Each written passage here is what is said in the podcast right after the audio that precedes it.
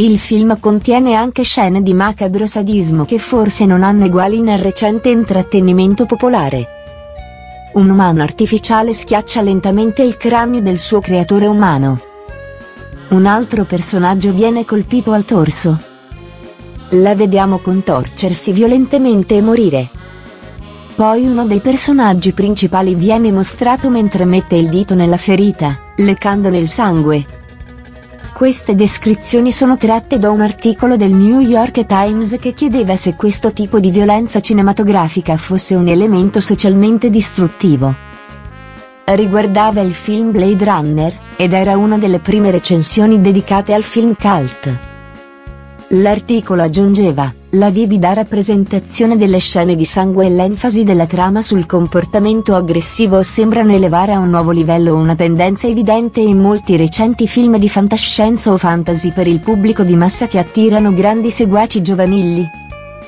Qui sta il pericolo, alle giovani generazioni viene fatto il lavaggio del cervello con violenza gratuita o non necessaria. L'articolo continuava affermando, gli psicologi intervistati hanno sottolineato gli effetti dannosi dell'aggressione vividamente raffigurata. Lo spargimento di sangue gratuito e la violenza sono pericolosi, ha detto il regista di Blade Runner.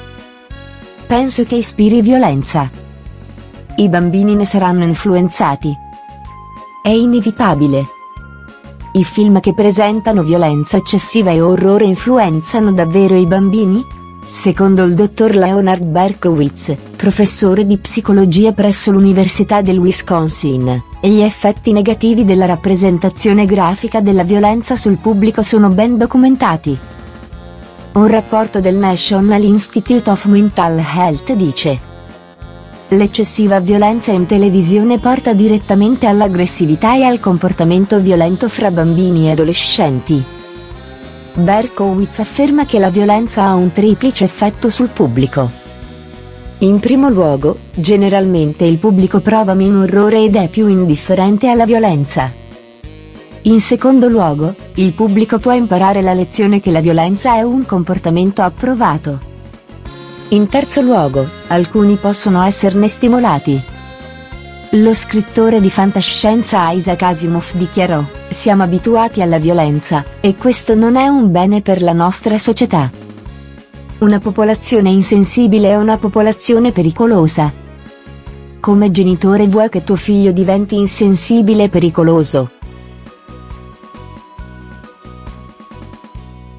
Un altro regista, Nicholas Meyer, concorda sul fatto che molti film sono troppo cruenti.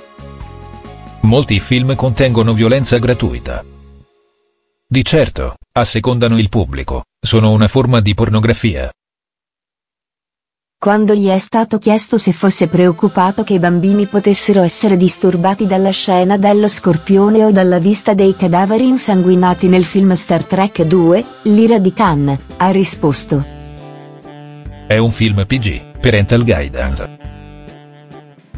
Non ho mai pensato che Star Trek Time After Time, un altro film conosciuto in italiano con il titolo L'uomo venuto dall'impossibile, dovessero essere visti dai bambini.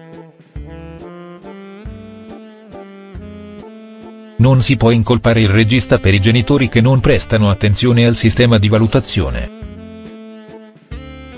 Questo commento mette la responsabilità dove dovrebbe essere, direttamente sulle spalle dei genitori come genitore ti interessi attivamente ai film che i tuoi figli guardano, sia in tv che al cinema. Le valutazioni ufficiali dei film sono in qualche modo una guida per il contenuto morale di un film, anche se misurato con gli attuali bassi standard. Le critiche cinematografiche pubblicate sulla stampa sono un altro modo per sapere se un film è adatto ai tuoi figli. Controlli queste opinioni e il riassunto del programma TV prima di permettere a tuo figlio di vedere un film? Proprio come un genitore amorevole presta particolare attenzione al cibo che suo figlio mangia, assicurandosi che nulla di male o avvelenato entri in un pasto, allo stesso modo si dovrebbe prestare attenzione al tipo di informazioni e immagini che vengono immesse nella mente di un bambino. Oggi si presta molta attenzione ad avere un corpo sano, eppure, viene dedicata relativamente poca cura al fattore più vitale, una mente sana. Di conseguenza, l'odio, la violenza e il pregiudizio si radicano facilmente nella mente di un giovane.